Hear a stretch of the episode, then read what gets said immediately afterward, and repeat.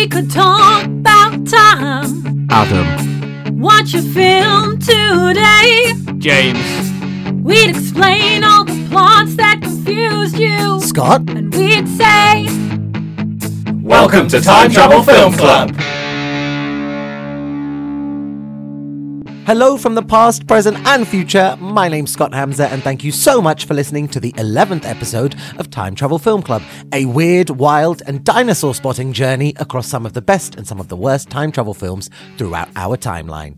As always, joining me in the TTFC to my right, our resident science guy and frequently respectable wedding guest, James Donnelly. I d- actually disagree with that one. I am very often a uh, an unrespectable, ir- irrespectable, disrespectable, disrespectable wedding yeah, guest. that's it's a, it's a good reputation to have, I would argue. He's always a, a riot at the weddings. And to my left, film fact finder extraordinaire and a man frequently found hungover floating in a pool, Adam Hedges. I've seen that happen. I've witnessed that firsthand. We are here as always to kick off another episode of the Time Travel Film Club, our collection of 12 time travel movies spanning three decades and five countries. Each episode, our wonderful listeners join our past selves for a breakdown, analysis, and comparison of a time travel film they might not have heard of. In this case, they probably will have heard of this one because that brings me to today's episode and today's film. It is Palm Springs. Palm Springs was released in 2020, directed by Max Barbacow and written by Barbacow and Andy Siara, starring Andy Samberg, Christina Milioti, and J.K. Simmons. Just kidding, Simmons, as we worked out Jokes. earlier on. Thank No, you. not Jo- joke. Joke Joke. Simmons. just Joke Simmons. Joke Simmons, lol. Joke Simmons. Lads, I don't need to ask you where you watched this. This is an Amazon movie. They made and supplied us Mm. this movie. And did a decent job. Probably the first one that we watched immediately when it was released too. Yeah, it's like super recent, Mm, super, super famous. Loads of people we know have already seen this film. It was recommended to me for the film club like two or three times, and I was like, don't worry, guys, we've got this. We know about it. It's on the radar. Now, lovely listener, before we send you back in time to our past selves, if you'd like to get in touch with us, we'd be overjoyed to hear from you. Boys, how can our listeners get in touch? Drop us a little like on Facebook at Time Travel Film Club or follow us on Twitter at Time Travel Club. And if your partner has ever left you for a pasta, then please tell us on the subreddit r slash time travel film club or send an email to time travel film club at gmail.com. And so, without further delay, James, Adam, top up your sunscreen, apply for your Estes on time. We're off to Palm Springs. Was, what was your first experience with Andy Samberg? What, what was yours? Dick in a box. Dick in a box. oh, Dick in a Box. pick. Yeah, Lonely Island. Yeah, I think it was. I think it was Dick in a Box. All of that Lonely Island stuff. Because, like, what? Yeah, what was there? But uh, after Dick in a Box and all the Lonely Island stuff, he then like did Funny- all, all those fun comedy films, Hot, Hot Rod. Rod, and So- yeah. Oh, oh, mine. Right. I suppose mine really was Hot Rod. Definitely, I can remember watching Hot Rod at university, and I've never laughed as hard in my entire life. I love that film so much. I'm in love with Pop Star Never Stop, Never Oh, yeah, Never Stopping. Stop, Never Stopping. I think it's Yeah, genuinely one of the most funny films made in like the Yeah. last 30 years. It's so, it, the satire in it is so like Yeah. wonderfully pitched at me. I adore it. But yeah, Not seen it. I need to watch it. Mm. very good stuff. Oh, James, it's really good. What was your mileage with How I Met Your Mother back in the day? I, I sort of watched it on and off when it would appear on. I think it was E4, and then I almost got into it to the point where I watched like the first maybe four or five seasons, you know, every episode, and then I just fell off. For me, it sits exactly the same place as Big Bang Theory. I've never seen either. Okay. It ju- Bottom of the list. Not yeah. interested at all. interested I only ask because our Time Travel Film Club is becoming somewhat of a refuge for the How I Met Your Mother family. Not the core characters that everyone remembers, but the actual family that he had. I say this because, as we know, curvature, we had Lyndsy Fonseca, who was oh, daughter. Yeah, Okay, yeah. yeah, yeah. And now, in this movie, we have Christina Milioti, We who do. was, who was mother. Which I think I I only really recognised her from that show, and then later realised that I also recognised her from, of course, Black Mirror. Oh, that's where I knew her An from. excellent episode Yeah, yeah, yeah. and an excellent character. While I doubt that we'll ever get father from How I Met Your Mother, Ted Mosby's not going to rock up in any of our films without a conscious acknowledgement. We should keep our eyes out for Son. I can't even remember what he looks like at this stage, but he might have he might have already been in a movie. We wouldn't even know. I'm going Mm. to pin a photo of him to the wall just in case. Just keep Yeah. your eyes out. Mhm. Hopefully, they haven't sacrificed him. I me- only mention that because you know what other things people sacrifice are goats, and that's how uh, the movie Palm Springs begins. What we a are in the desert with a goat. I mean, a goat that sort of does later get sacrificed. Not to put Oh any yeah, spoilers yeah. in Not here. to yeah, not to wreck it for everybody, but yeah, that, that is an occurrence. Accompanying the goat in the desert is uh, a little bit of friction, uh, an earthquake, uh, a big old juicy glowy crack in the ground, and that's that's literally how we begin the film. Why is it juicy? you know, Just let him go on with it. It's just one of those the- it's the- situations. The, desert, you know. Immediately, that all you know, that all goes away. Keep that in your pockets for later. We open with Niles being woken up by a, a hushed, whispered "Wake up." A slightly sultry whisper from a, a girlfriend that we learn doesn't really love him. No room for romance. is it definitely her? Yeah, I was a bit. Uh, so I wasn't Is that cleared up? In the subtitles, it's Misty. Cool. Great. And I'm always Thank like- God for subtitles. And like it was, it was always her until it Until wasn't it her. wasn't her. Yeah. But yes, as for Misty, uh, not a not a drop of romance in sight. He, you know, she does. She lets him get jiggy with it for a while, but it's it's, it's not working. Uh, he can't even get jiggy with himself, unfortunately. I I did love seeing that quite cold open to at what film you don't know what tone's going to be like. Just him standing there, pulling his pudding in front of a mirror, staring, staring at her, shouting the word shit over and over again. And I thought, this is what marriage is like. I um, I I didn't like the way she, she says, "You can watch me." At Just do mundane things. Yeah, at least do something. Fair, all right. What's going cool, on? Fine. Niles is depressed. These are my main takeaways from the opening. Niles is depressed.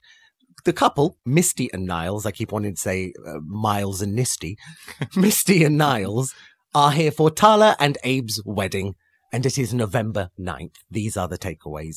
We move forward to depressed Niles having a beer in the pool. Can I just say how lucky they are that on November 9th they can be in a pool drinking a beer in Hawaiian Isn't that- isn't that beautiful? Yeah. Lucky what a gorgeous life. Yeah. Also, can I say, nice to have an Abe back. After Prime, I haven't had an Abe in a Oh, Do you think that's a Do you think that's a cheeky reference? Well, now I do. Yeah. I tossed that idea around in my head for a while, but if they had had an Aaron, I would have been like, oh yeah, definitely. Mm. Just having an Abe seems like it's a nice name. It is a nice name. But yes, nice to see an Abe. They are at Tala and Abe's wedding. In the pool, as depressed Niles is having a, a drink, Jerry swims up to him, and I noticed a nice little elegant shukran uh, uh, s- uh, slid into the dialogue there. Very nice of me. I, I love to see it. I thought you'd enjoy that actually. As soon as I heard it said, Mhm. I was like, Scott, be pleased with this one. I was like, yeah, I'm happy to be here, guys. Let's enjoy it. November 9th, sunny out. Let's do it. we also got our first time loop reference in that same scene with uh, a comment said to uh, Jerry where Niall says, Today, tomorrow, yesterday, it's all the same. Yeah. Which, Imme- of course, alludes to the fact that it literally is for him. yeah, immediately you get this like link to time travel. That was nice. we fast forward to Tala and Abe marrying, Misty giving a truly awful speech that no one knows has actually ended. Uh, and I've been to several weddings with speeches that bad, so that's Oh, okay. ve- Right. very reminiscent for me. Yeah, yeah. And as we meet our co-headliner in this movie, Sarah, played by the aforementioned Christina Milioti, Milioti. It's Yachty like little Christina Yachty. It's also not Christina, is it? Is it just Christine? Christine Milioti. Or Christy, Kristen? Chris, Christine. It's Kristen, I think. Cra. oh, Craig Is Milioti. it Craig Milioti? great. Yeah, yeah, great. I've got it literally on the page in front of me. It says Kristen, you're right. Sarah is due to give her maid of honor speech. She is the sister of the bride, Tala. But just as she's about to give her speech, in swoops a, a drunkenly charming Andy Samberg's Niles and absolutely smashes it. Just bats it out the park, crushes it. The whole crowd's happy, gets everyone dancing. Insane speech. I thought at this point, this film's actually genuinely funny. There's some parts that I Yeah. went, oh, this this is a funny film. Hmm. which like of course you'd expect no less from an Andy Samberg, but may, it, it could have easily been a kind of muted indie film where there, you know, maybe some more sort of like downplayed jokes. But right off the bat, there's a lot of humor just like in your face, which is always wonderful to see. I mean, it could actually easily have been a very different film. The writer and director were uh, at uh, film college together, and they wanted to basically do uh, a, a, their version of Leaving Las Vegas, which obviously is quite dour. Um, the original um, idea was that Andy Samberg's character went to the desert to commit suicide. That was the whole, that was the plot of the film. Much So, darker. so like he, Leaving Las Vegas. yeah, yeah, The yeah, Nicolas Cage film Yes. where he's dying of alcoholism. absolutely. Oh, that is on uh, like it's one of the most depressing films I've ever Mm. seen in my life. It makes I'll Follow You Down look like a Disney movie. Yeah. But there And- are some hints to it actually. Now that you think about it. Well, in that, this the whole thing's quite melancholy. I thought all the way through it, but I mean, like Andy Siara, the the writer, um, he he changed the idea as his like his life developed. So he got married and he had two children, and he said, "I, I feel like there's more to this story concept than than what I've written here." So th- there was there's a very different film in there somewhere that obviously was not made. That is so interesting. It's Mm. partially answered a question that I'll pitch to you guys later on. Sure. That's fantastic. And as you said, James, sort of wonderfully choreographed. The, as as as Niles makes his dancing beeline up to Sarah and uh, to meet her at the party, everything's been kind of worked out, and we are getting these strong hints of, yeah, he's probably time traveled at this point. it was really reminiscent to me of a lot of the fast forwarding superpower films that you see. Like when Quicksilver can kind of Oh, interact with Yeah, people yeah. before you even realize what's going to Mm. happen. Very much felt the same sort of vibe Mm. here of him knowing what was going to happen and taking the little steps here and there to avoid things. Andy Samberg did that in five takes. That's, it's one take. When you watch it, it's yeah. one whole shot. Yeah, he did it in five would have takes. taken me five hundred. Good Yeah, for yeah. him. Yeah, yeah. thus far, we've had the the sentence at the pool. Uh, today, every day, yesterday, they're all the same. We've had how pointed his speech was towards Sarah. He was looking direct in her eyes. He gave, you know, very much giving us the audience the impression that he probably has met her before. He's probably knows some stuff about her because he seems to be sort of touching upon something deep within her. And everything he does just seems to stimulate her in the correct way. Exactly. He's hitting all the right notes. He's getting all the right, like he's, he's so, Andy Samberg does this wonderfully. So charming, so likable, so affable. Like the, the anti Chris Pratt. Imagine Chris Pratt doing that, doing that beeline and you just walk, you just walk off. you Yeah, just go, yeah. oh, look at this. Uh-huh. I don't Had you have a Chris Pratt link to this later on? No. Yeah, yeah, yeah. not not in terms of the actual film, but in terms of look what I thought. Hold that one for later on.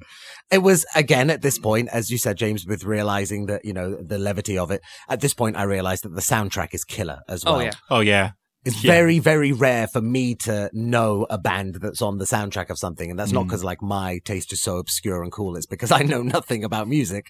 And so like when some music pops up and oh, I know this, this is good time music. I, uh, and all throughout the movie, some really nice, enjoyable lo-fi indie pop and some obscure, Yeah. not obscure, some retro 80s-y Mm. kind of like hits and stuff like that. Oh, I let the credits play deliberately to listen to the music. oh yeah. Wonderful. Uh, The Andy Samberg and Lonely Island had a lot to do with that as well. Andy Samberg had a lot of work uh, involved in the in the music choices. I think for this. I, yeah, I'd forgotten. Yeah, of course, right? He's Yeah, Lonely Island. He's a Island is just musical kind of guy. Yeah. yeah, yeah. I've got the the pop star never stop never stopping. Yeah. I've got the soundtrack on my phone. I listen to it in the shower. It's it's like the maybe the best rap album I've got. Honestly, so good.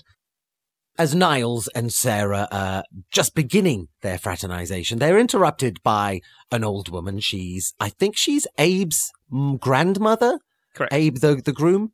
So they're interrupted by Abe's grandmother. My main takeaway from this, after you know, she, a little bit of like classic old woman chat, is that she again drops a little shukran before she leaves.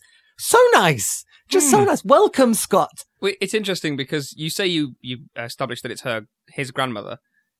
She's the only one in the credits who has a surname, or uh, and she's surnamed Nana and then the surname. Oh, really? As, as if to point out, right, we need to make sure everyone knows exactly whose Nana she was. All right. She says she's the old lady. She says she's been to a lot of weddings, but that Niles' speech was the best one ever. Fantastic, nice compliment to get. She probably has been to a lot of weddings. She is ancient.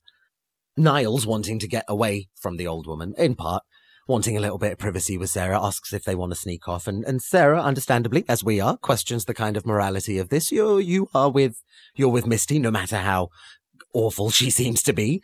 Very quickly, we as the audience and Sarah get a very smooth, I say it's smooth, a very quick explanation of, no, no, this is why it's totally all right because Misty is being eaten out by the pasta. not, not, Jeez, that, the that's Ita- a wild not the. Italian carbohydrate either, can I just say? Very right for the jugular. No, no, she's up to, and uh, I love it. Niles doesn't give a damn. Niles doesn't. No, no, you. And no, ma'am. we get another juicy time travel sentence. Oh no, trust me, there is not a universe where these two do not end up together. Believe me. And again, you know, getting that nice little touch on. But yeah, Misty's Misty's I was going to say she's off the table. She's on a table as it's happening, but she, but she's, she's off the table for now. We don't Yeah. need to worry. So off Niles and Sarah trot into the desert. Just as they're about to get down to Frisky Town, Niles is hit by an arrow in the back. Which we were all expecting. Yeah, we were obviously. definitely all expecting right that. yeah. where we thought this would all go. Uh-huh. Uh, hit by an arrow in the back. Sarah's horrified. and, Uh, Niall starts running off, but then he says, I thought I smelled you there as he's running off. Which is the second reference we've had to his unbelievable sense of smell. Yeah. It, it later turns out to be a bit of a Chekhov's gun where Mm-hmm. he's it's going to become an important plot point later in the film. But still, I love the idea of his sense of smell being so good Yeah. that he can smell his attacker coming. like a basset hound. I thought I smelled you there, you piece of shit. And he, and he runs off. We very, very quickly find out that this is your boy Roy chasing him Archer style. I loved Sarah's reaction in that moment. It's so funny as well. She's so, She just fucking truly goes horrified. Yeah. Mental. Yeah, absolutely crazy. It almost is like she's not been told that scene's going to happen Yeah. and it just happens around her and the chaos that ensues. Cha- true chaos. He screams, "Keep running, Spider-Man! I will always find you." No, no, no shitbird. No, no, shitbird. Shitbird. Same Shitbird. thing. Same thing. No, it's- J.K. Simmons, though. bring me running. Spider Man. J.K. Simmons, another actor. Where are my that- photos? Where are my photos? No matter what Oh, he's in, God. I'll watch it. If J.K. Yeah, yeah. Simmons is Oh. in Doesn't, it. doesn't matter. This uh, Roy in this moment, strong Van Pelt from Jumanji vibes. Oh my god! my my brain went. Oh, who's this remind me of? does. Yeah, that's it. That's fucking it. I'm so glad you got that. Oh my god. What a link! I had to Google the name. I just wrote down strong Jumanji bad dad vibes. but, but yeah, honestly, like I, I wish we got more of that from Roy. We only get a, a sprinkling, but as you said, J.K. Simmons, incredible. But yeah, that kind of, yeah, some genuine intimidation, some genuine thrill. Yeah. This is also where I twig as a first time viewer, which I was. This is where I twig that, ah, okay, for sure. Niles has been through this. I knew I, I had my suspicions he was a time traveler, had done some time traveling. I now know, oh, he's done this many times. This has been happening a while. Mm. It's kind of not, you know, I mentioned Jumanji as a joke, but in Jumanji, he's just endlessly fighting Van Pelt until someone rolls like eight on the board in the real Yeah. world. And so it, I get this vibe of, oh yeah, it, I, I smelled you before. Uh, Van Pelt. Uh, Roy says, oh yeah, you can keep running as if it's been happening. And so yeah, super vibes of, yeah, they've been at this a while. Sarah's just kind of a, ba- a bystander to, to, to what's going on. Uh, not my first time watching this film, actually. I watched it previously with my wife just for fun, and then realised, oh, this is quite good for Time Travel Film Club. I think I think I watched it on launch day because I was like, oh, Andy Samberg doing a movie, and it was during lockdown, wasn't it? Yeah. So I was like desperate for stuff to do, and it was it was a real up moment for me during like a real like positive during the lockdown thing. So and it's probably our most mainstream film to date, maybe except for The Girl Who Leapt Through Time, because that's quite popular in, in quite a few areas. is it our is it our most recent in terms of release? I think, got yeah, anything post twenty twenty? Yeah, I think be, it's the it? most recent Yeah. film we've done for sure. And I also agree, definitely the most mainstream film we've done. Mm. Although I will say that's only because of streaming and in part because of the pandemic. Oh yeah, This is the kind of movie that 15 years ago would have been like cult. Not cult, but like would have been like low key cult favorite. If if this movie came out when I was 16, 17, 18, kind of like Scott Pilgrimy, Nick and Yeah, oh, Nora's yeah. Infinite Playlist, Juno, yeah. that it, kind it of. really fits into that genre, doesn't it? Of like of like late two thousands indie movies that like make loads of sense. That makes loads of sense. Yeah. lo-fi, funny Yeah. romance, super likable cast. Mm. Just, you know, very. It's the kind of film that you would grab someone and be like, "Oh, you haven't seen Palm Springs? You haven't heard of it?" But now, Yeah. because of streaming services, everyone hears about everything instantly. So it kind of it robs it of that. But what you gonna do? Back to Niles, arrow in back.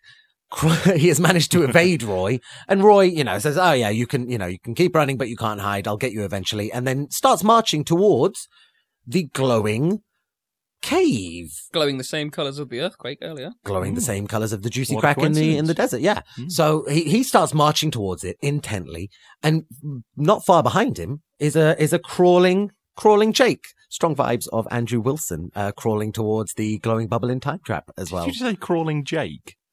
What did I? Oh, that's his name in Brooklyn Nine Brooklyn Nine-Nine, I was like, that's not. Damn it, Jake. Um, yeah. So crawling Niles is the is the one crawling towards the bubble. I got I got those vibes of Andrew Wilson doing his sort of insistent Yeah. crawling towards the time bubble. They are both. Uh, this is this is of note for me at this point. Okay, so Roy is militantly walking towards the glowing. Niles is also going in. He's, He's, not. following him, which is strange for Mm. someone who's just pursued you that you'd follow them into the place they've just yeah, gone. you he's also hiding from Roy at this point as well. So like once he's like safe then, but there must be a reason why he's following Roy in. And talking of following, uh, unfortunately, Sarah is also following uh, Dear Niles uh, deep into the mystical crack. Now, Sa- Ju- juicy earthquake. Juicy earthquake, mystical crack. crack. Scott, you all right? Are you I'm a geologophile? word, uh, I'm not pent up. I didn't say I was pent No, up. it's cool, man. No. You, you do yeah, yeah, yeah, I'm fine. Uh, now Sarah's Sarah's following after him. He screams, you know, "Don't come after me!" She can't hear him. Uh, she's very concerned, understandably. Lovely, charming, uh, wonderful Niles. She follows him in, essentially, to spoil something that gets revealed in two minutes' time. She follows him in. She will follow him down. As Niles gets sucked into the MC, he immediately wakes up to Massive crack. Moist crack. mystical crack. Mystical crack. he immediately Ugh. immediately wakes up to Misty's whispered wake up back in his bed. It is the morning of November 9th. We're back at the beginning of the movie. So we know where the loop begins and we know where we'll end back at. We know where we'll come back to over and over again now.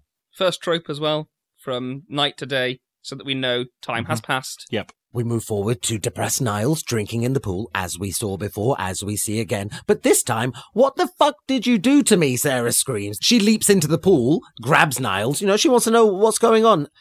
We then immediately see that, yes, Sarah did follow him in, and we get a little bit of a, a better glimpse at the, the glowing cave, the, the, the mystical crack in the, in the mountain. This is our time travel device. No? Um, how do we feel about it? I we very rarely see a natural time travel device. Um, I don't know if, if we've kind of talked about it before, but a, a Oh, like a natural phenomenon. Yeah, like a natural phenomenon. So, like, they're usually a device that's been invented by somebody. Um, I think we might cover a movie in the future, uh, Time Trap, one of those Netflix ones.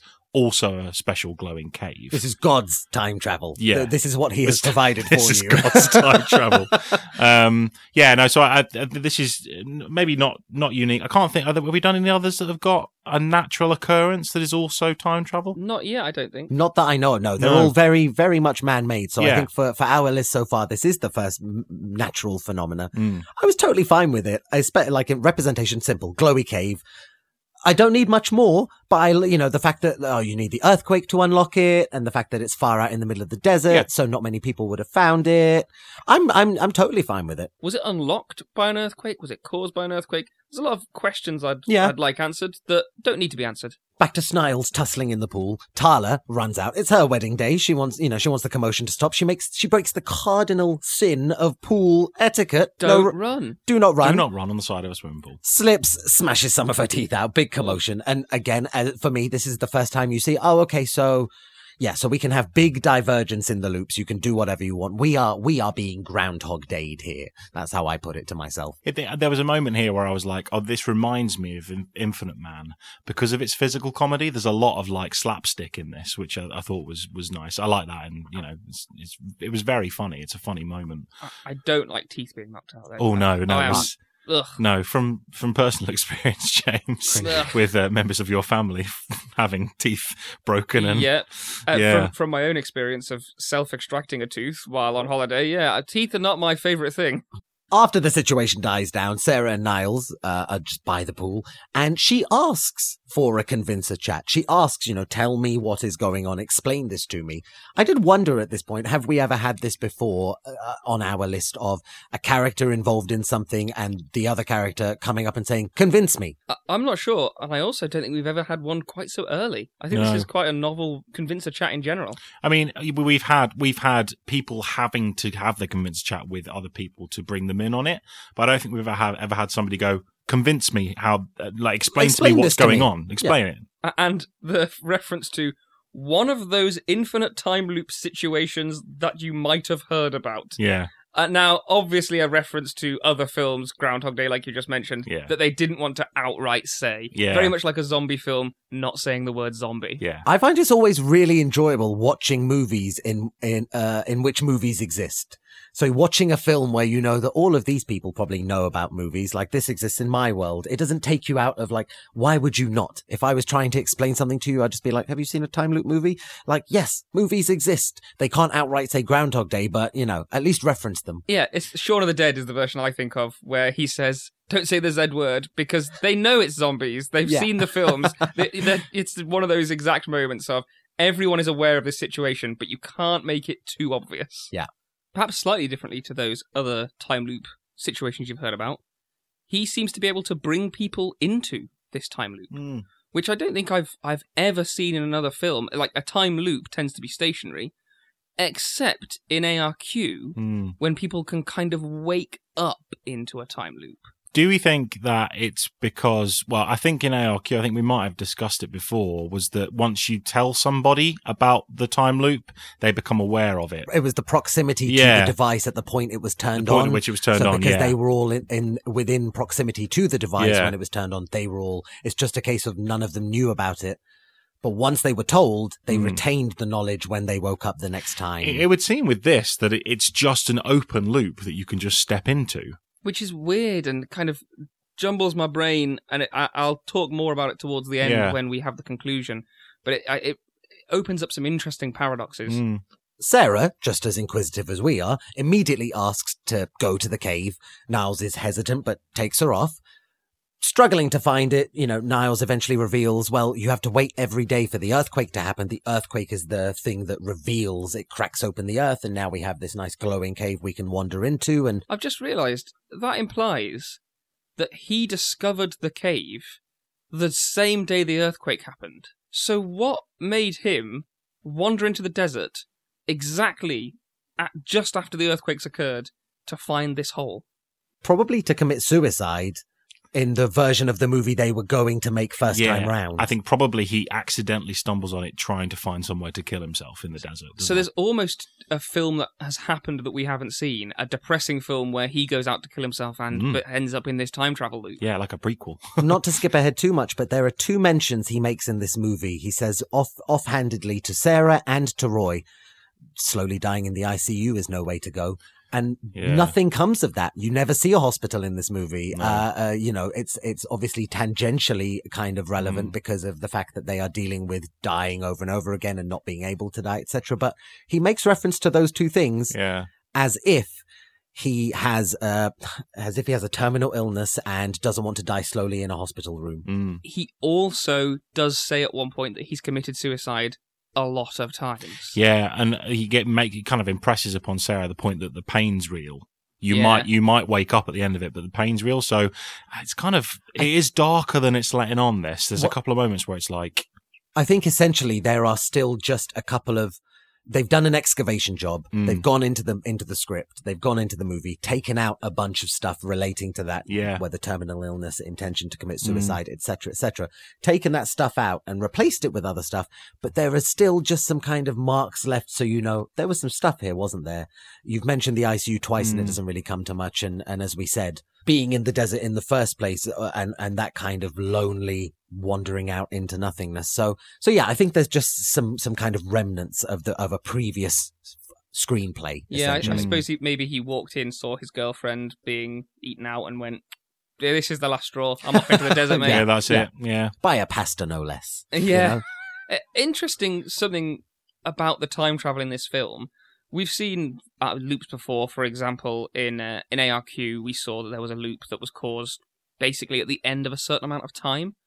This loop only resets when you sleep. We've even learnt that at one point he talks that he made it all the way to Equatorial Guinea.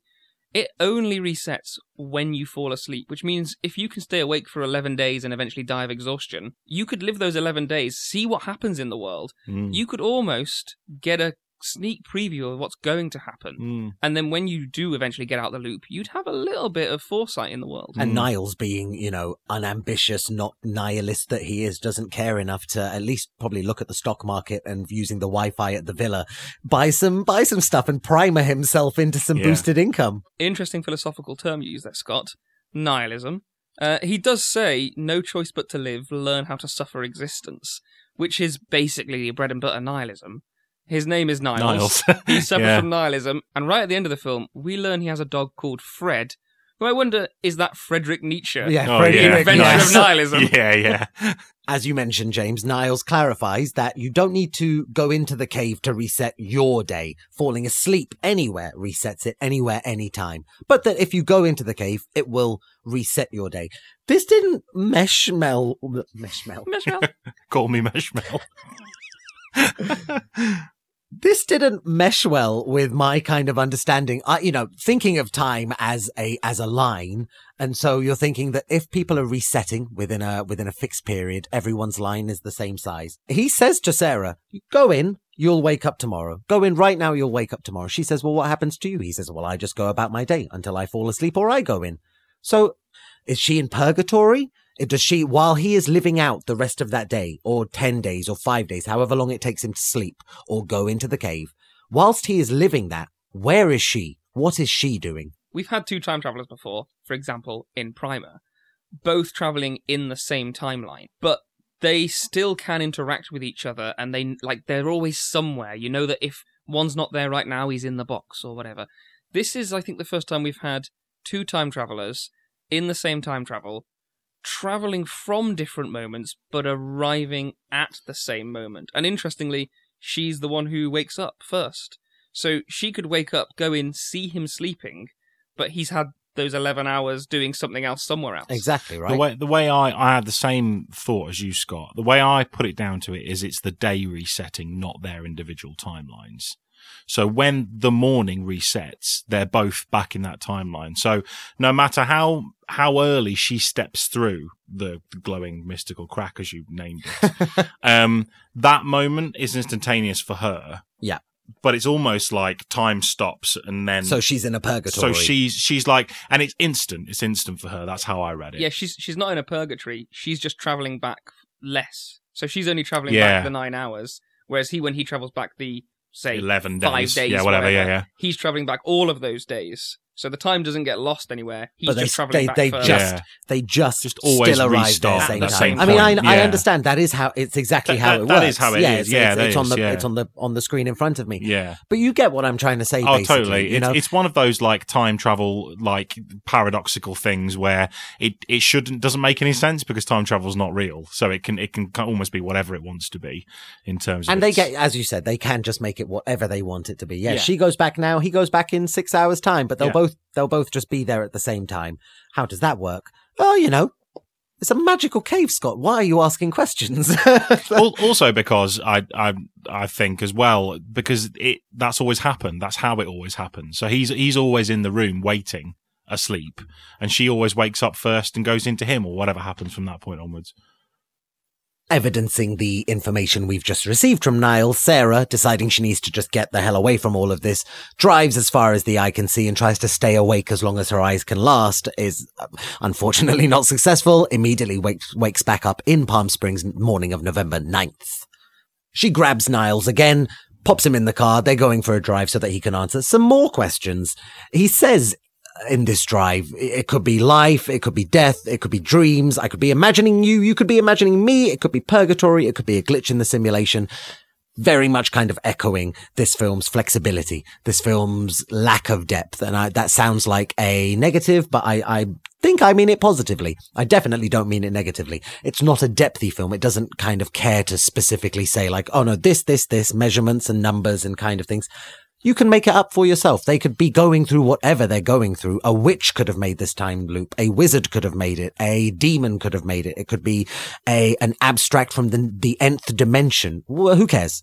Just enjoy the movie, kind of thing. So I, I appreciated that kind of thing. Him just reeling off the ways in which yeah, it could be all of these things and none of them. And then that also explains why it doesn't necessarily, you know, conventionally work like time travel as we imagine.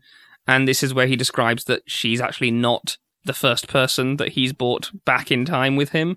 He's also done it to Roy in the past. Big Roy. Uh, s- Roy, certainly long enough ago that it was when Niles would still wear a suit to the wedding. So it Yeah. can't have been many loops in because I imagine you'd get bored of that pretty quick. Yeah. That's the great thing. Like, because of the wedding setting and because we know, well, Andy Samberg discovered uh, this at the wedding, we know that any of the people in this movie are guests at the wedding. It's kind of fixed. It's ring fence so that we don't have to, you know, kind of wonder. Or maybe Roy's like a, a cowboy from 400 years ago who also got trapped in the in the time loop and is is here to take him out Jumanji style. No, he's, he's just a depressed dad who wants to party. Yep.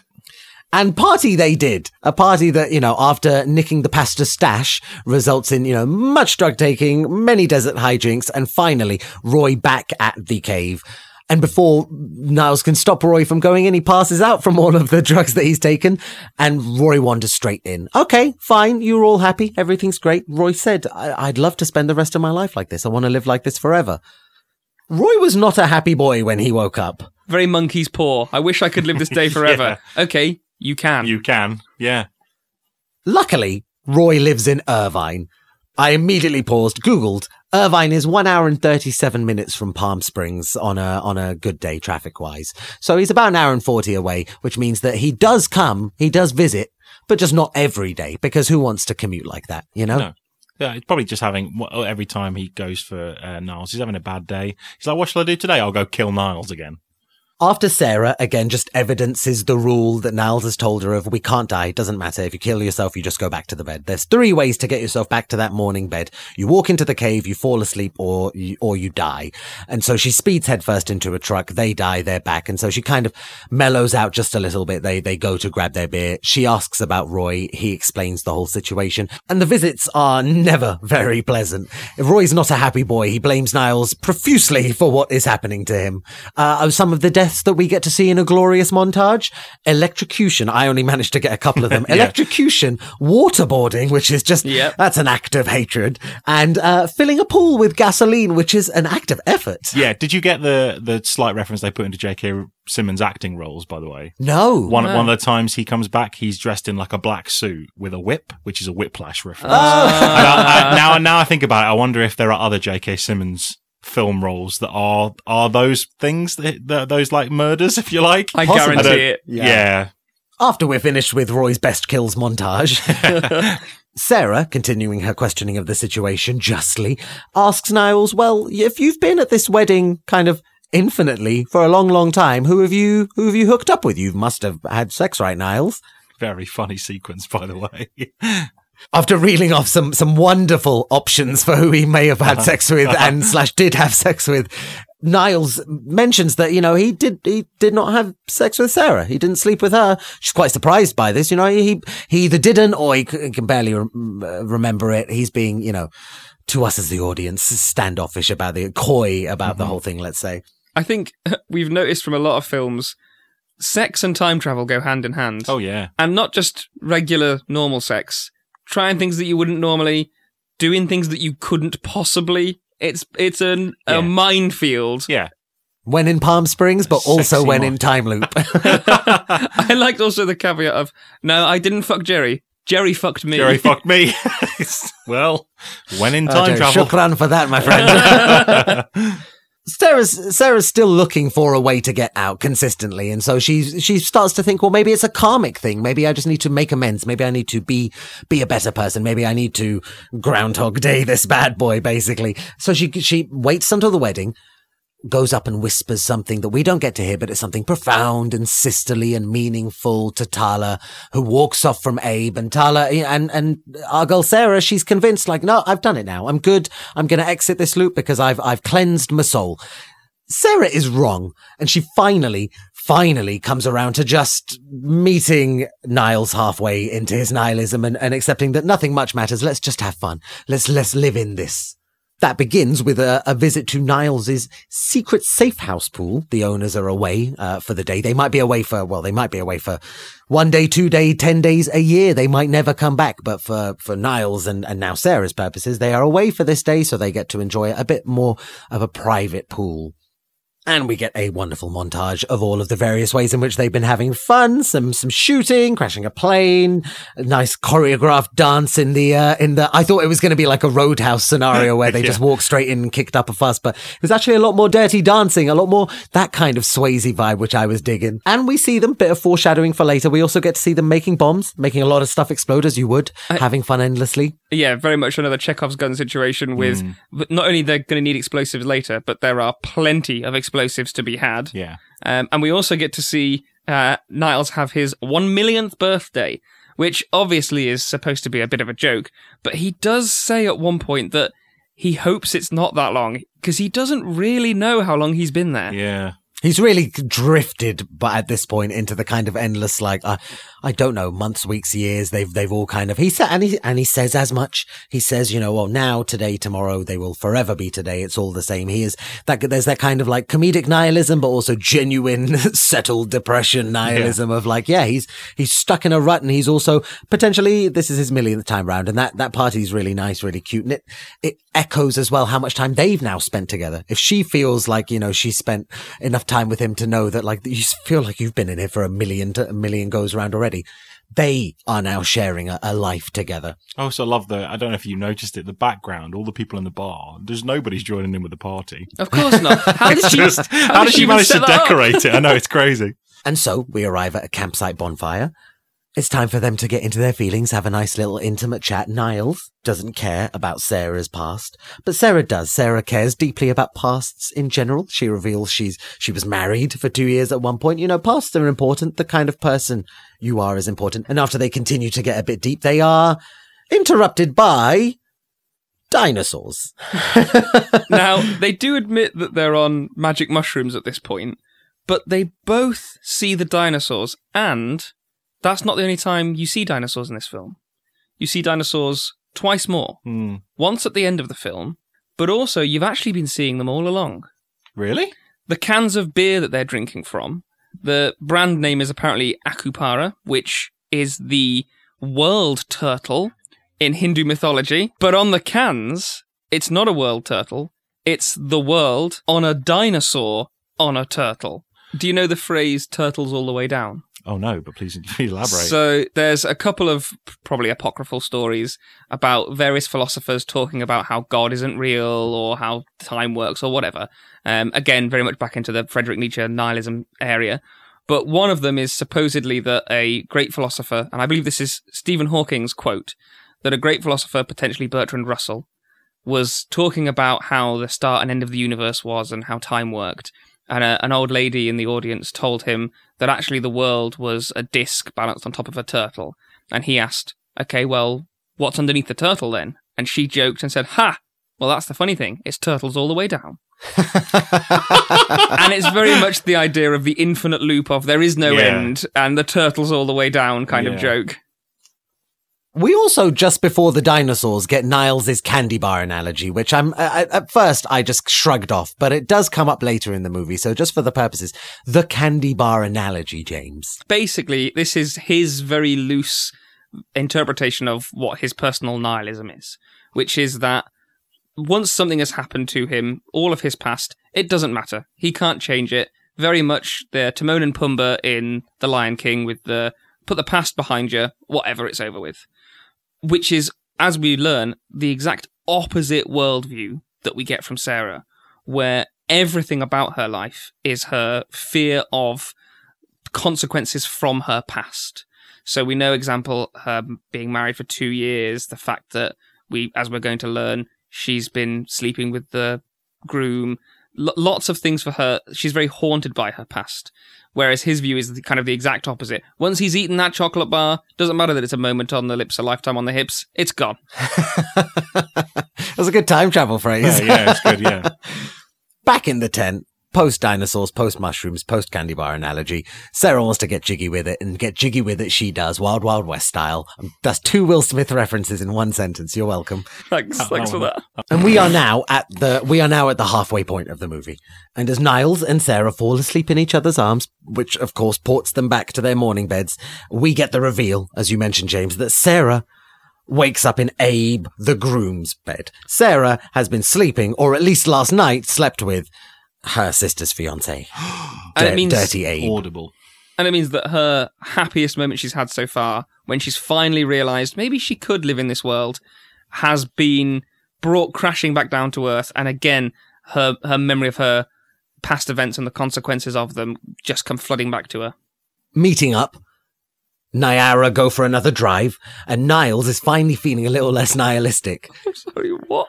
Nyara is Niles and Sarah. Follow them around. oh god. Okay. Niles is finally feeling less nihilistic, guys. Uh, you know, but unfortunately for him, it's just as Sarah has decided that, you know, being trapped with her all consuming guilt is absolutely not for her. She wants out of the infinite loop and she's decided to, she's getting to a more reckless point. And it's just at this moment, being trapped with the, the, her guilt in the infinite loop, one of one of my favorite Cure songs. Uh, just at this moment, that Roy rocks up on their tail. They don't know it is him at the moment. Niles suspects it is. It is actually Roy. He's masquerading as a cop, and Sarah, feeling reckless, decides, it's go time. We're not taking this from this man anymore. You said he just keeps coming and killing you. You told me about the, the waterboarding at the least. So, so we're taking things into our own hands now. She, she pulls over. She manages to fool her way into the back of his car. And eventually, as he's approaching for another Niles kill shot, she runs him over.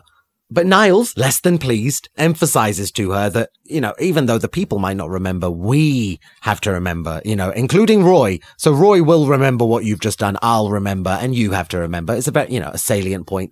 Unfortunately, the salient points don't last that much for Niles because as Sarah, angry, says that, well, if she'd known he was going to be such a pretentious sad boy, she wouldn't have fucked him. She wouldn't be here with him. Niles, you know, is off offhand, you know, well, we've we've had sex millions of times, thousands of times, he says, which is absolutely not something you should be saying to Sarah. And it's not ever something you should have hidden from Sarah. And at this point, a movie we have spoken about in the past, not on the podcast, I got strong passengers oh man. Oh, I was just about to jump absolutely. in.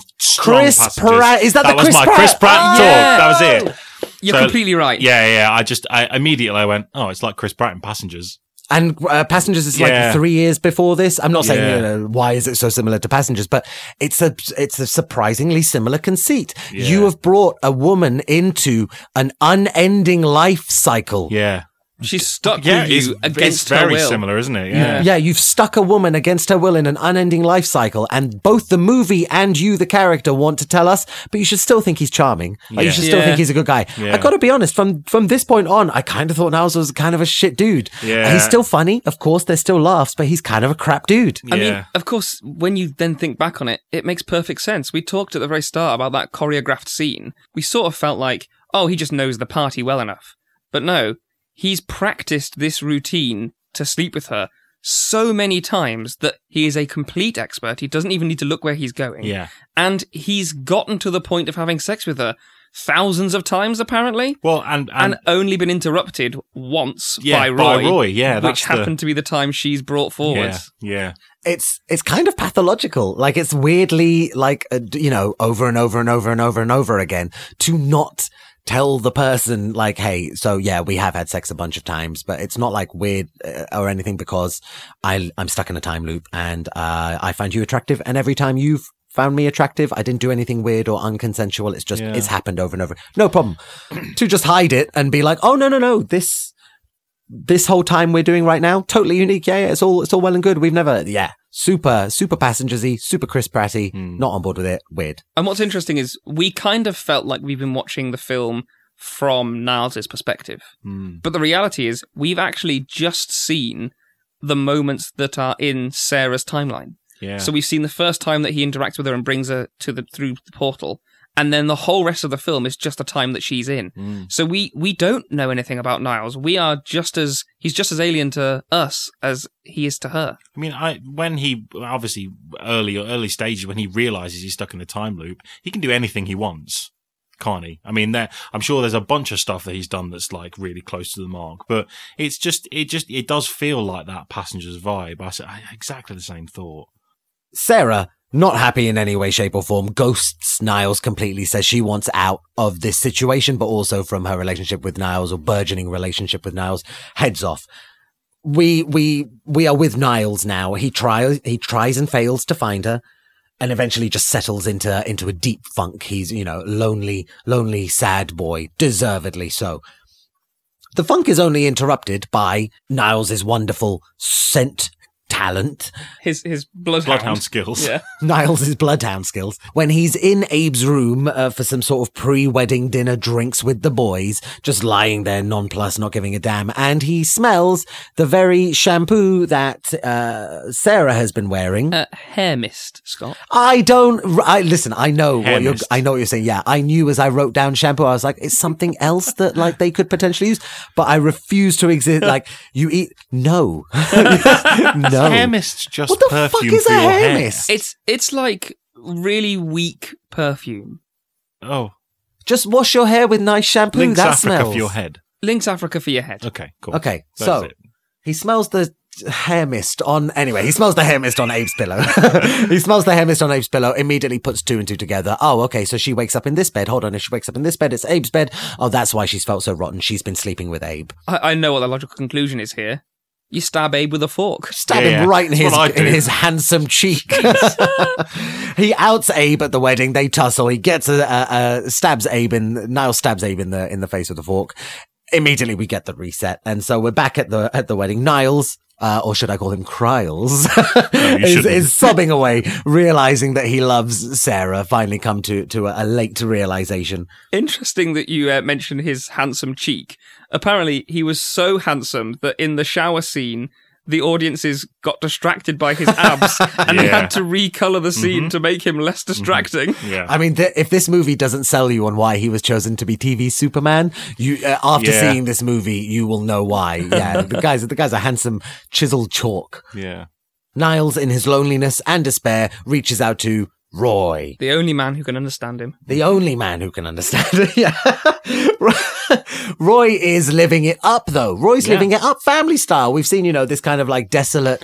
Uh, l- Family style. He's living it up family style. Everyone in this movie is kind of in a so far in Palm, you know, just this sun-drenched Palm Springs Bret Easton Ellis movie, sexy people having uh, a wedding. Just you know, whereas no, we get now we're over. We're in Irvine, baby. It's the suburbs. It's it's Roy and his and his and he says it, not me. Roy and his best best shape of her life wife and his and his lovely kids. So he's living it up family style. Yeah, he's having a great time. Which is interesting because at the very start of the film, he does talk about how depressed he is with his kind of crappy marriage. Yeah, like humdrum family lifestyle. Yeah. But mm. obviously, he's learnt through the kind of film his own personal purgatory that no, it's it's not a purgatory for him. This is actually kind of his dream life. Does he describe it as the perfect day at one point? He says it was Yeah. always a good day here. That's it, yeah. And that's, it's a really nice kind of elegant. Yeah. He actually, in fact, says that he was. The reason he's just been killing Niles continually is because he was just angry, basically. Hmm. The only thing that gets him to the point of realization to mellowing is the fact that Sarah ran him over and it popped him in hospital and, and he was in hospital and they wouldn't let him sleep because they were too scared of going into coma. So he was just alive and awake in hospital for long enough in pain and in agony, but also having seen what had just happened to him, he came to the realization that like, what am I doing here? I'm out chasing a guy, killing him. There's now someone else involved. She's killed me. I've got like a perfectly good day here already. And it's a nice realization that he's come to and he's very chill, living it, out family style. It turns out he'd found his Irvine. He had found his Irvine, and he tells uh, he tells Niles, "You need to go find your Irvine, my friend."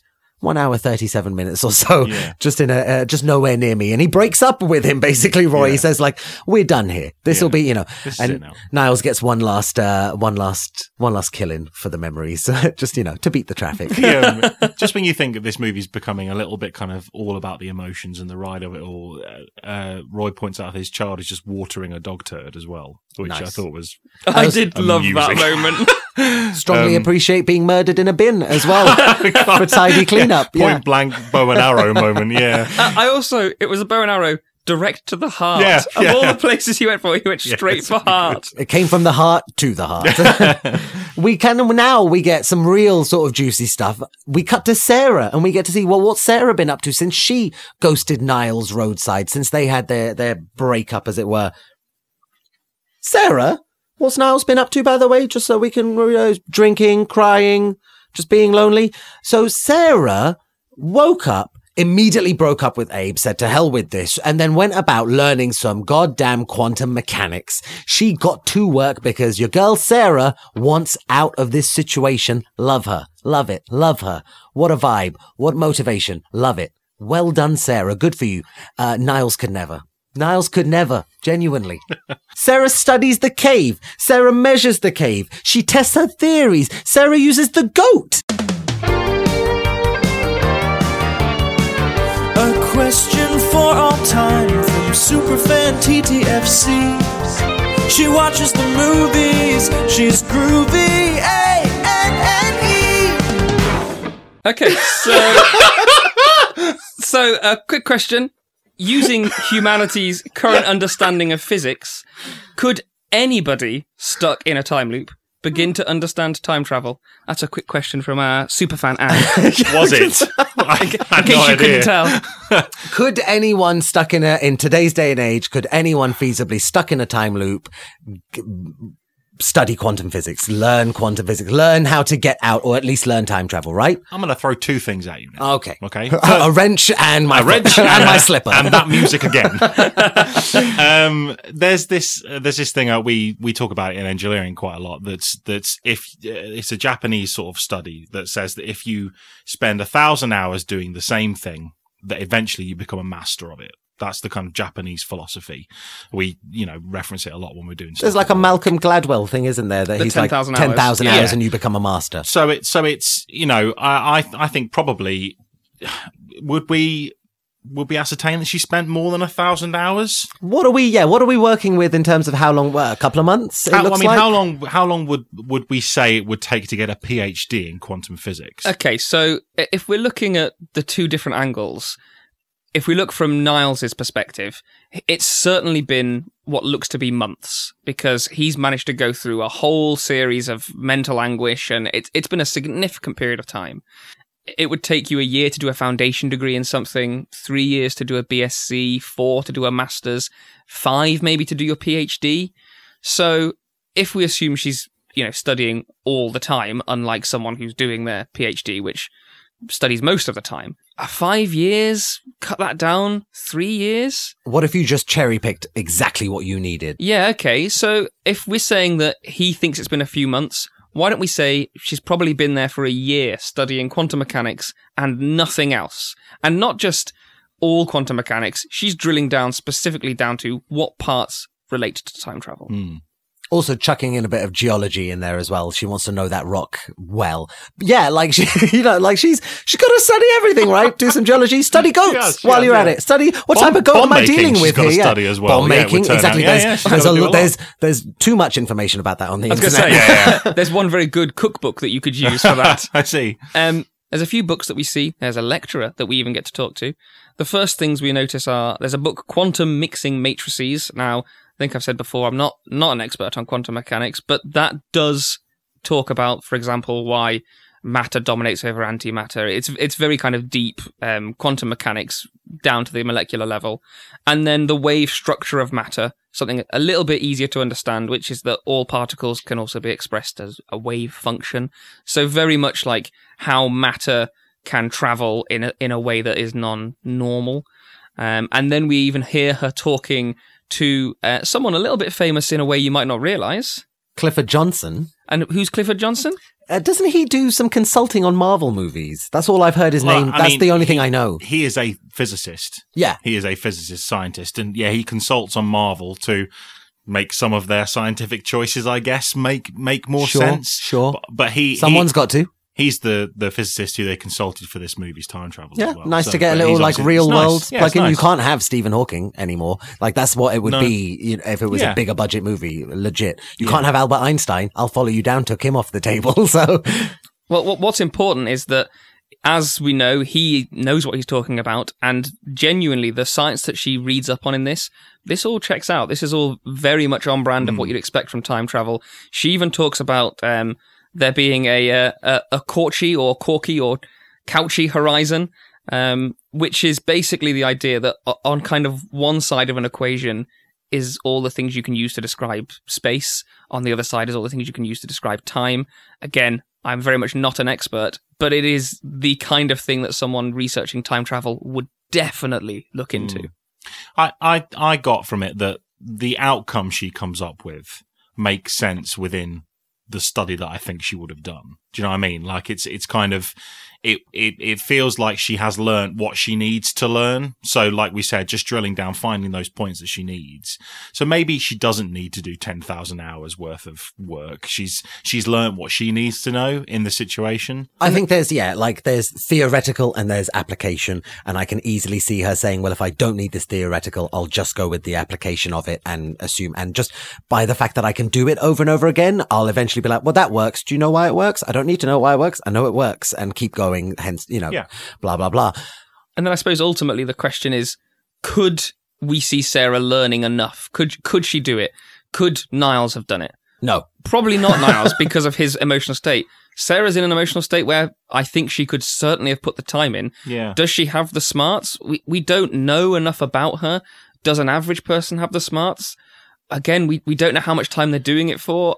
I think it's not the least believable part of this film, is my conclusion. I, I listen. If it was time travel, they had she had access to, or anyone had access to, fine. I would have qualms.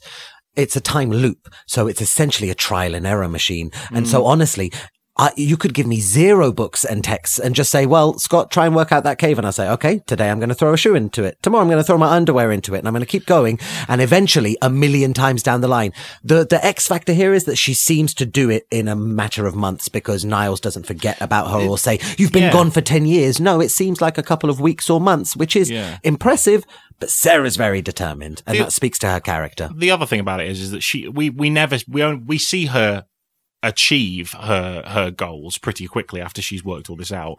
She might have tried this a ton of times and it hasn't worked because what's the worst that happens? She blows herself up and she dies. Exactly, She goes back yeah. to the beginning of the day and Yeah. she could just sneak out again like she did before. So you know that that's something. To, I, the only thing I will say is that when she earlier in the movie when she makes the trip all the way back to her house, there's a lot of books around. So that suggested to me that she was learn learned in terms of she reads. Oh, back in her like home Yeah, home in and- Austin, and Austin, there, Texas. There were kind of things around. There was a computer there, and there was bits and pieces, and there seemed to be an area where she's working. But you don't know a lot about her background. But there's definitely a, a, several big bookshelves with what look like serious tomes. There's like one edited bit of dialogue where she's just Yeah. like, I'm a particle physicist. and and let's face it, the conclusion she comes up with, which makes sense and again ultimately does work in the film, is to first test it with a stopwatch, and she learns that it lasts about three point two seconds, maybe a pi reference. We Yeah, do get a lot. definitely a pi Do you reference, get a lot yeah. of pi wondered, references in these films? like, Yeah. just it's, if it is, it's inelegant. Like, Yeah. oh, you just round it up. Like, Um, then we also see her test it with an animal, a goat, which we assume she then unfortunately traps this poor goat living the same day over and over again. Which, if it's the day that someone decides to turn up to that weird shooting range and blow it up, what a shame for that goat. and then ultimately, she is the one who blows it up. Yeah. And interestingly, she says she doesn't know where the goat goes. Now, I'll come Hmm. back to that at the end of the film because I have some interesting questions about that. Okay. Yeah, the, the, the not being here as a, as equals they got out is an interesting kind of leap in logic. Especially with something that we see later in the film. Mm-hmm. She draws a lovely uh, time diagram for Love our it. boy Niles. I love a good time diagram. It's essentially a, a recreation of his candy bar analogy. She draws his candy bar in, in nice kind of Michelangelo's uh, uh, perfect man diagram. Did you get the um, earlier on? I don't think we mentioned it when they're doing their montage of like things that they're enjoying. Uh, they both tattoo each other, and they do the classic thing of drawing dicks on each Of course. other.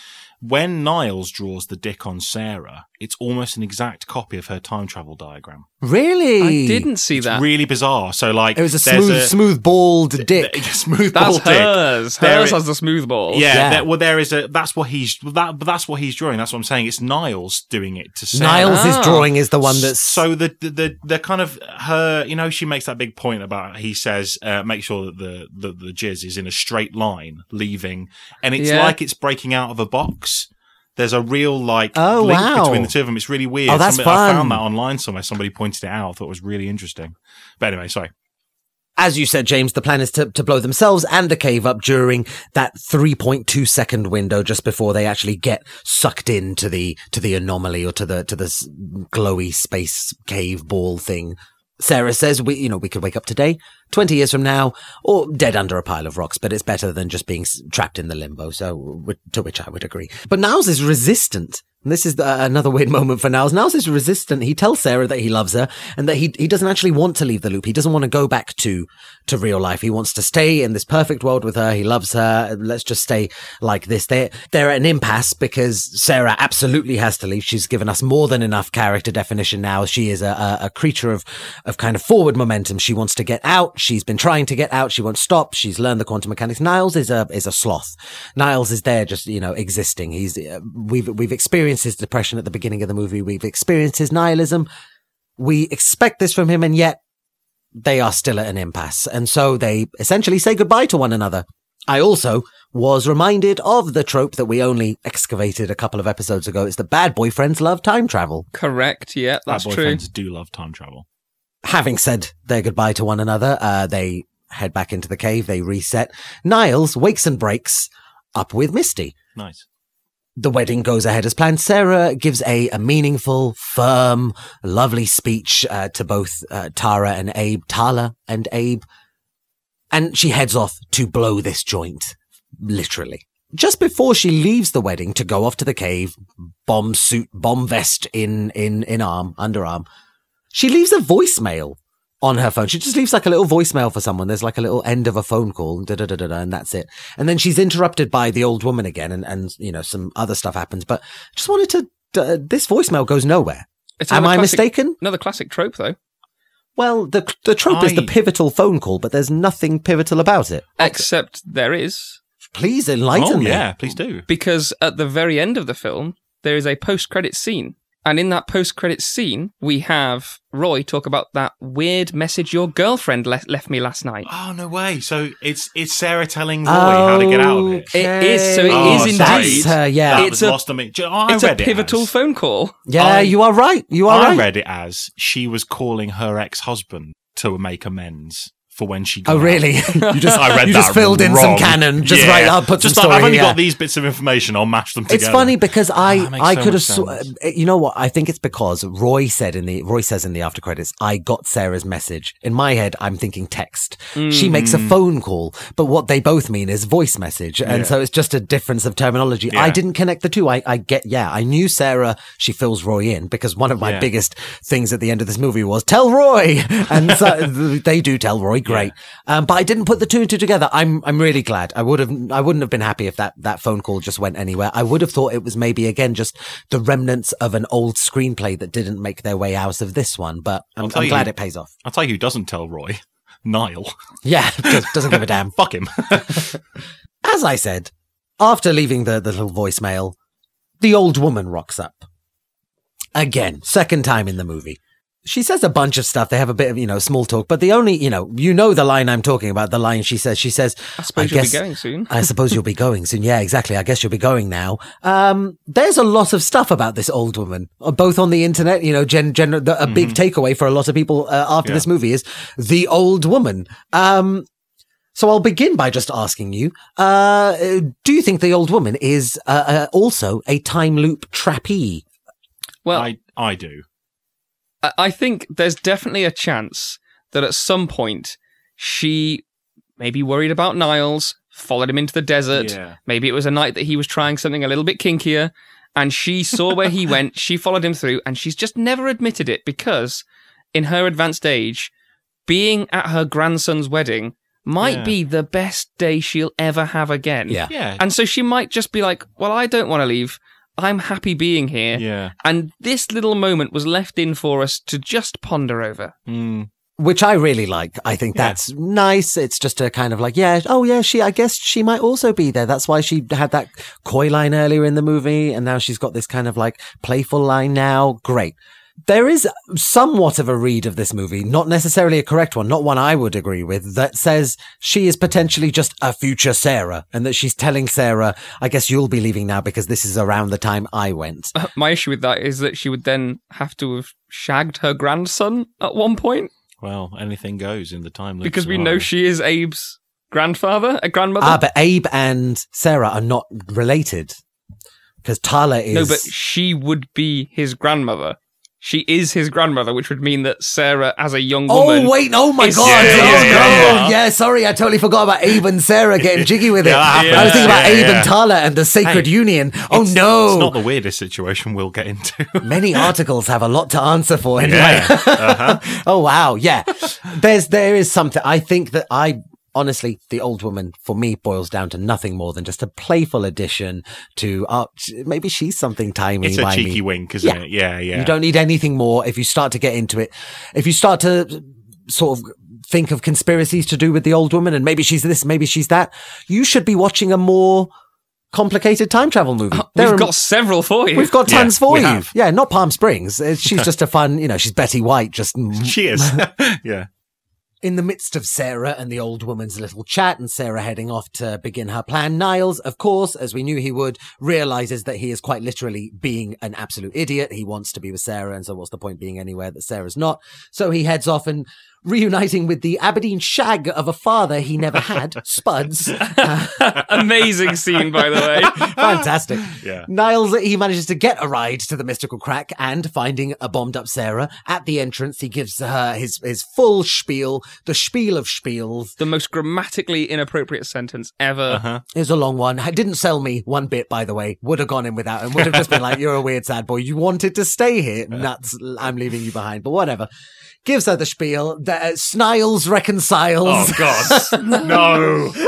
No. Sniles reconciles. No. They love each other. They kiss. They walk headfirst into the glowing cave and they go boom. We get a nice little bit montage. Da, da, da, da, da, da, da, and we release. We we we flash to Niles and Sarah sunbathing in the secret safe house pool. Which, of course, makes you think they've they've failed. Yeah, they failed. Obviously, yeah. they failed, and she's resigned to her life forever with Mhm, Niles. mhm. As she says, you know, uh, so now what do we do? And just as she says that, we see that oh, the secret, the secret safe house pool owner, they're back. Oh well, if they're back, it must not be November. It's it is November tenth. He even calls out, I guess they get back on November 10th, Yeah. just to let you know it is literally the day after the Mm-hmm. wedding. they are out. And as we pan up to a lovely shot, uh, a lovely shot of the California desert, uh, we see in the uh, in the deep background, we see some Dinosaurs. some dinosaurs, Yeah, yeah. exactly. Uh, end end movie. Apart from, as you mentioned, James, uh, a really juicy after credit scene where. They basically comforted a screaming Scott Hamza who was shouting, "What about Roy? Why have you left Roy? Don't leave Roy!" And a screaming Adam Yeah. screaming, "What about Roy?" I know he's comfortable Yeah. in the loop and he seems to be Yeah, happy with it, but don't just, he would be much happier just getting out. Yeah. Someone, but I, I just hadn't realized what you'd realized, James, is that, yeah, that Yeah. message he was leaving was for, was for Roy. In an age of uh, after credit sequences, uh, I should have learnt by now just to wait a couple of minutes instead of immediately turning it off. Second as the soon as screen goes dark, black. my mind goes blank. Yeah. you see your own reflection in the screen, you scream, and you turn it off. um, I've got a couple of points about the end, if it's okay with everybody. Sure, James. So my my first one is it's kind of a funnier one. If I was Roy and I arrived and Niles was in his full suit and it seemed like he didn't know what was happening and that he was just in the wedding, I would assume it was an elaborate prank and I Yeah. would not believe a single word of what he was saying and I would I would probably murder him then and there just to test it. Next point is the dinosaurs in the background. So I think there's a couple of possibilities here because we've seen them in earlier in the film and because we've seen them on the can, they might just be a funny little nod from the directors to Yeah. something, or it could be a sign that time is more disturbed here than we think, and that maybe either as a result of the explosion or as the original earthquake, that time is a lot more fractured here, and maybe there's a little bit more that could be explored. But I don't think there'll be a sequel, so I don't think it's going to go anywhere. Which brings me to my final and most interesting point they're not free from the time loop. Because if Roy is still there and he can interact with them, if he was really a vindictive bastard, he could hog tie and drag Niles Yeah. back to that entrance and chuck him through and make him relive the whole thing all over again. Yeah. We assume he doesn't because otherwise we would never have seen Niles out Mhm. on the 10th. But he could. Yeah. It's risky being in that location. You Yeah. know, that lo- that area of Palm Springs, in between Palm Springs and Irvine, just don't ever go back there because unlike our previous film where uh, Haley Joel Osment is insistent to get rid of any possibility of time travel, this is a movie in which, yeah, uh, Andy Samberg and uh, uh, Sarah, they can just, uh, they can head off. But that glowing cave will just be there. It's just still gonna still gonna be there, Yeah, right? yeah. I, I also think there were two interesting points here. Sarah made sure that her last day in the loop, she did everything right. So she kind of made sure that she did the wedding speech right and that she got everything correct so that I assume when she exited, things would be the best way they could be.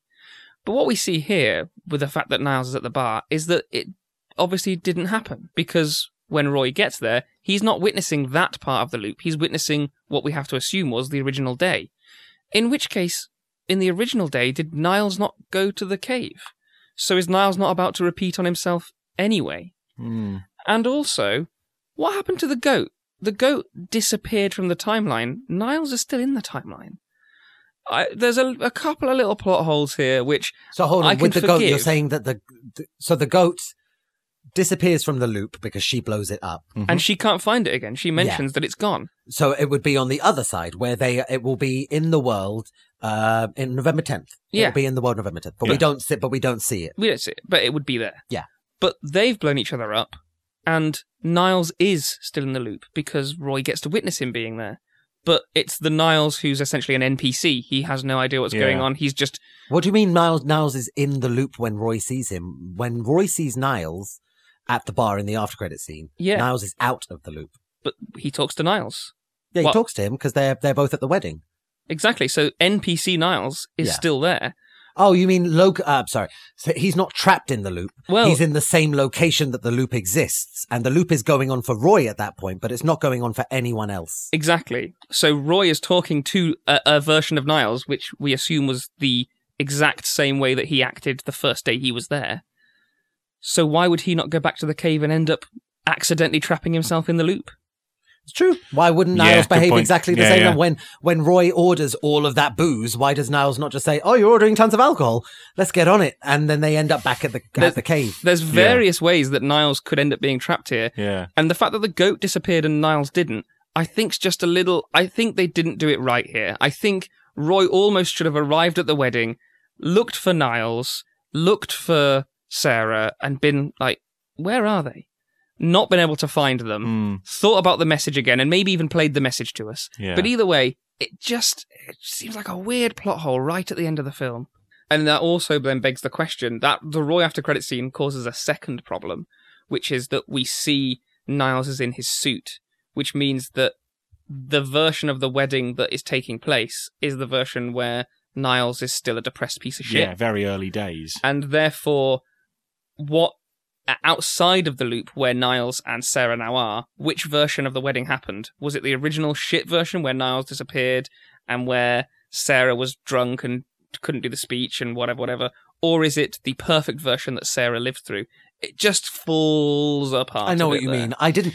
I liked the post credit scene, and yet I find myself now wishing. No, actually, I'd rather you just left it as in with Yeah, me kinda wish thinking I why. hadn't watched it now. With me thinking like, why did you leave Roy? Or, or even just a, a image of Roy looking on his phone, seeing a voicemail, pressing play, and it being, Roy, it's Sarah. I know a way out. And then cut to Yeah. black. you yeah, know? yeah, yeah. Yeah. Totally. we've already we've already started getting into the time travel of it. Time loop movies, I always think of as quite simple. You know what you're going to get. They're trapped in a time loop. It's just that re- repetition over and over again. We have covered a time loop movie that we referenced a couple of times, ARQ. Do we feel this movie? Let's put it up against ARQ. Which one do you think is more revolutionary or um, innovative, creative with its time travel? Which kind of example of a time loop? Because they're both frightfully similar. One starts on morning of November 9th. The other one resets all the time to 6 a.m. The, the, the previous morning. So very similar. What do you think of them in, in contrast to one another? Um, well, I think ARQ is is very much it's kind of a different genre, even though it's time travel. It's kind of an action film. It's a bit cheesy. It's a bit. I, I don't want to say forgettable, but it is a little bit forgettable, even for a time travel film. It's not a bad film, as I think we've established. We quite liked the film, but this feels a lot more fun, a lot more memorable. I wouldn't I wouldn't recommend ARQ to someone, even if they were a huge time travel fan. I wouldn't go, oh well, then you've got to watch ARQ. No. But I would recommend this film to somebody. I would say, oh, you like films? This is a good film. You, like, movies? Yeah. you like time travel films? This is actually not a bad time Yeah. travel yeah. film. Yeah, yeah. I think that where this has the edge on our ARQ, if that's if that's what we're kind of looking for here in terms of its time travel, is I think this does different things. I think we haven't seen other people be able to enter a loop. It's because it's the same loop. It's the same day that's happening, and be like be added to that loop and be able to interact with people without there being a reason. In ARQ, it does happen, but it's more like to do with the device. Well, they're all in the loop in ARQ. Yeah. It's just that some of them don't know it. And yeah, so some of them start to realize Yeah. that they're in the loop. But they're and all that's in it to begin with. ahead. No one comes in apart from a robot dog at one point. I can't, Yeah. can't remember what it was. ZRPG. Um, Yeah. But yeah, no, I, I I firmly get what you're saying. I think one of the really interesting distinctions is that in ARQ the time loop is fixed to a location. There's a Mm. device. The time loop exists here in this house and the Mm. perimeter. They show us the perimeter. Yeah. In this movie, the time loop, be the trappings of the time loop are personalized. They're to the person. Yeah. That's why Roy, he he's in Palm Springs when he gets time loop trapped, but he doesn't have to stay in Palm Springs. He can go anywhere. They Yeah. can any of them can go anywhere. Mm. They are the ones they are time looped. It's on them. And in ARQ, it's a very specific finite amount of time. Mm. You are trapped in that loop for a specific amount of time and it will reset at the end. Whereas there's a lot more play in how long you have here. You could have several days and it would carry on progressing and that's just a very different kind of feel. I compared this a lot to Groundhog Day for like for like an opposite end of the spectrum because Bill Murray Groundhog Day, everything in the loop is only happening to him. At no point does anybody get involved in that loop. So that's where I kind of drew the dif- the sort of differentiation in terms of time loop stories because I feel like this does something very different in uh, just anybody could walk into this time loop. Anyone could do it. All you've got to do is walk into that cave. So it, it's I think it's very different in terms of its the way it uses the time loop. Yeah, I think Groundhog Day is obviously it's kind of the best comparison. Mm. Um, the differences being that this film is it's a bit more fun, it's a bit more sweet, it's kind of just uh, overall a more pleasant experience. And Groundhog Day, whilst it's a it's a great film, it is a more kind of sour, kind of dour note to it. Mm. Whereas this is kind of a, a bit fruitier and a bit funnier. This is very much kind of a cosmopolitan, you know? Yeah. It's fruity, it's fun, and it still ultimately gets you drunk at the end of the day. It's it's a nice film for that regard, and that's one of the reasons why I do quite like it. I think genuinely it's probably the most worthwhile successor to Groundhog Day that there's Hmm. ever been. Because I can't think of many time. uh, First of all, time loops, as we know, time Yeah. loop movies are a genre within. They're a subgenre of time travel movies to begin with. And anytime you make a time loop movie, someone mentions Groundhog Day. And Mm. anytime you make a time loop movie, you end up fall coming up to a Groundhog Day shaped wall because it's, it's you know, it's ubiquitous. It's the you know, it's on the pedestal. Mm.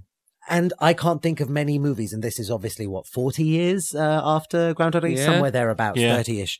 It's been a long time, and yet this movie is comedic, just like Groundhog, not just like, but you know, comedic to the same extent as Groundhog Day's. Laughs to be had. It's dark in the same way that uh, Groundhog Day is, you know, in in a different way because we've updated it for the 2020 sensibilities. It's this is Groundhog Day for a modern audience. This Mm. is Groundhog Day for the 20th century. It's you've still got romance, you've still got darkness, you've still got comedy, you've got some slapstick, you've got some death, you've got like all this stuff wrapped up in a really nice bow, and it's uh, you know, and it's all it's all right there. I, I also think as well that it's it's almost as if the the writers and the director sat down with us and they said, well, "What would you do if you were in a time loop?" And oh well, I just spend all my time just having a good time. Sarah's character is like Bill Murray's character. She wants to get out, and Bill Murray's character in Groundhog Day does a bunch of things. He learns things so he can better himself and try and escape that way, which is kind of what Sarah does. But Niles' character is just the opposite. He just wants to spend all his time in there. Roy realizes that he wants to be at home with his family the whole time, so gives up on his pursuit of Niall.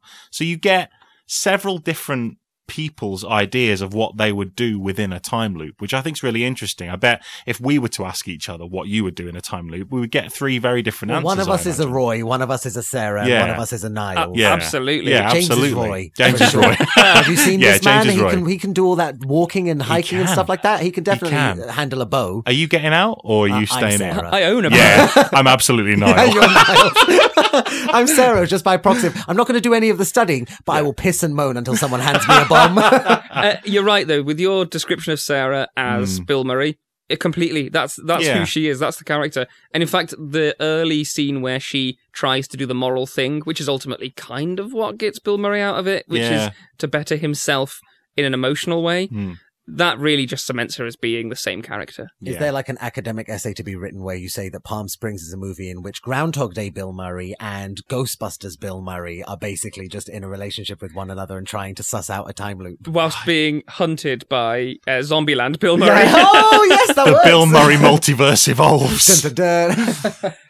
Adam Hedges, bless us, please, with some film facts. Bless you. Um, I just got a few. A lot of them we talked about during the kind of process of it, but um, it broke. It was released on Hulu. Um, Okay, yeah. Over over the kind of like COVID lockdown period, so 2020.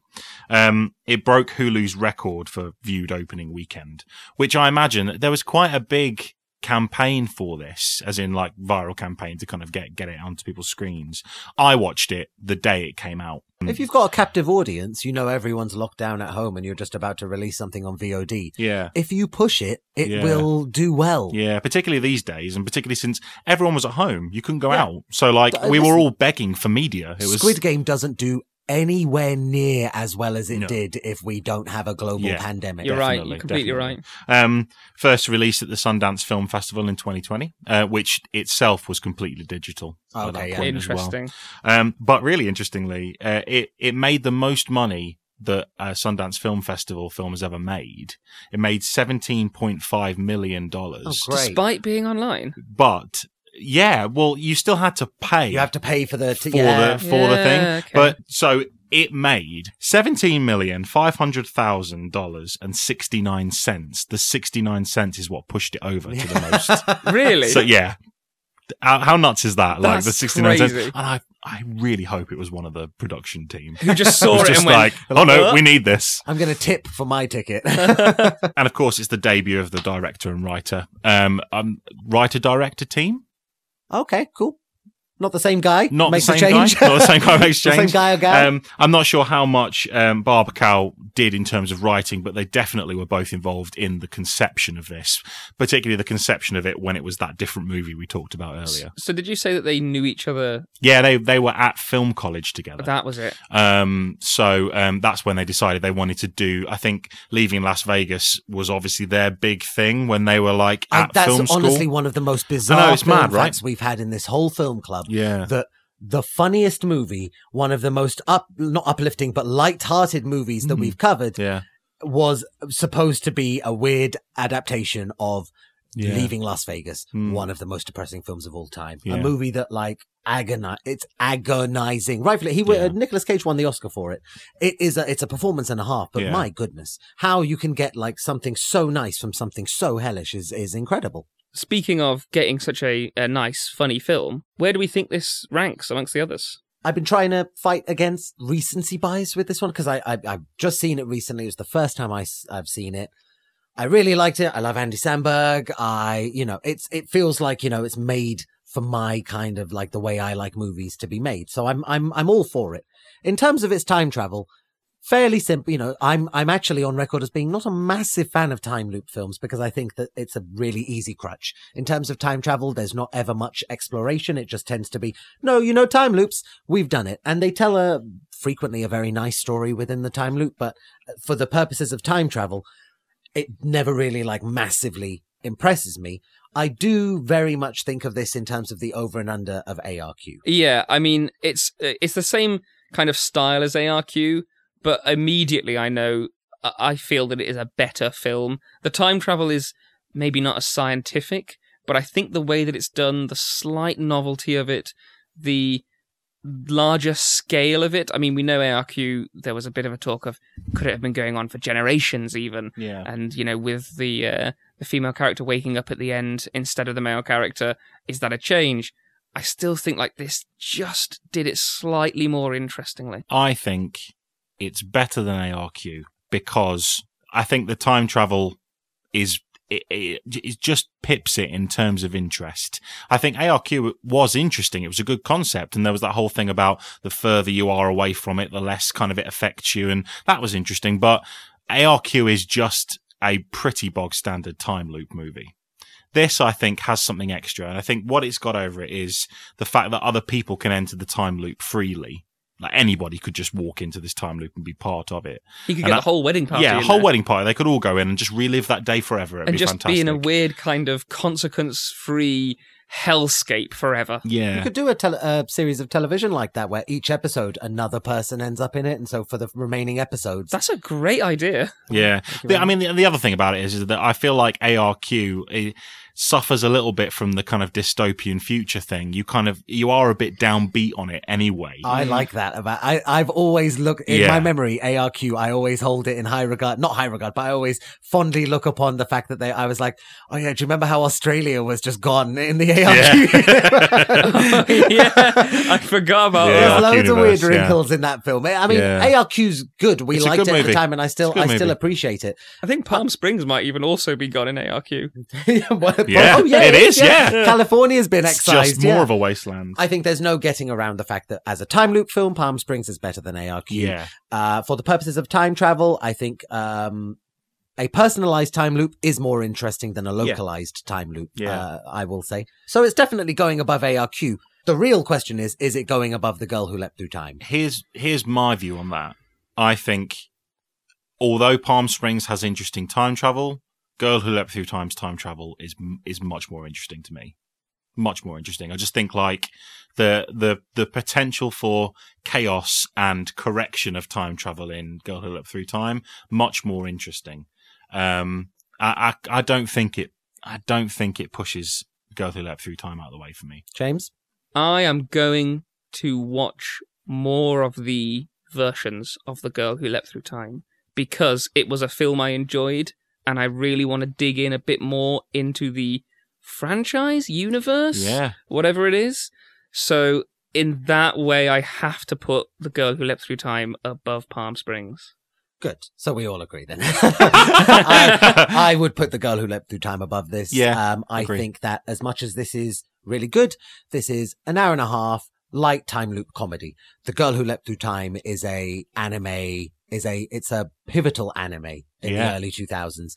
It's beautiful to look at, wonderfully acted, tells a really resonant story, and I think w- stands the test of time. and also a, a, what seems to be a cultural icon in in pop culture in Japan because it's been done so many times. Mm. You couldn't you couldn't see this, for example, being put on stage. No, Do you know what I mean? Like Yeah, like true, you yeah. wouldn't you might make a TV series of this show. I mean, they tend to do that these days. You'll get a film, and then in ten years' time, they'll do like a reboot of it on TV. Looking at you, time traveler's wife. but it's, um, but it's already happened a ton of times with Go Leapt Through Yeah. Time. It's, Yeah. I think it's pop culturally, it's much more, much more. And that- and it's happening again soon. Yes. Yeah. Oh, I remember. Yeah, there was. Yeah. I've been meaning to. We should make a list of all of the additional media we keep saying. We should Mm. check that out from this podcast because.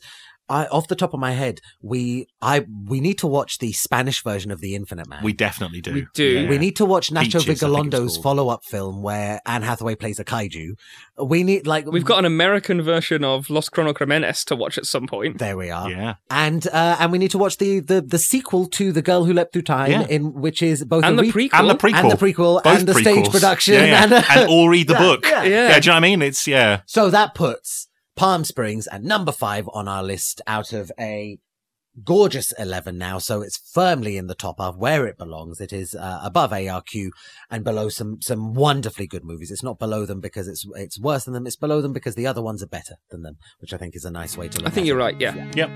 And that brings us to the end of a round of Cosmos with the boys. Uh, Cosmos with Cosmos with the boys. this might be one of the last splendid times we have because next up we have season finale. We are talking about predestination. And I think we all know the enormity of the task at hand. So Yeah. do some stretches, do some lunges, do some cardio, come prepared because we've had a lovely, a lovely vacay in Palm Springs. We have. We're about to go uh, balls deep into some predestination. Quite That's a little bit telling.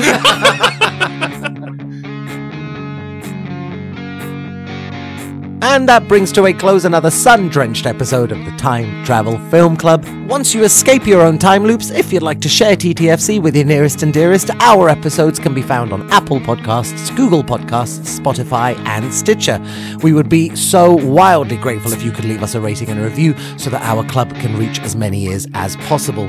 And as always, if you, dear listener, would like to get in touch with us, it's On Facebook at Time Travel Film Club, on Twitter at Time Travel Club. And Reddit r slash time travel film club or an email to time travel film club at gmail.com. Our next episode is 2014's Predestination, which you can find for rent on Amazon at time of recording. Until then, dear listener, love from the past, see you in the future.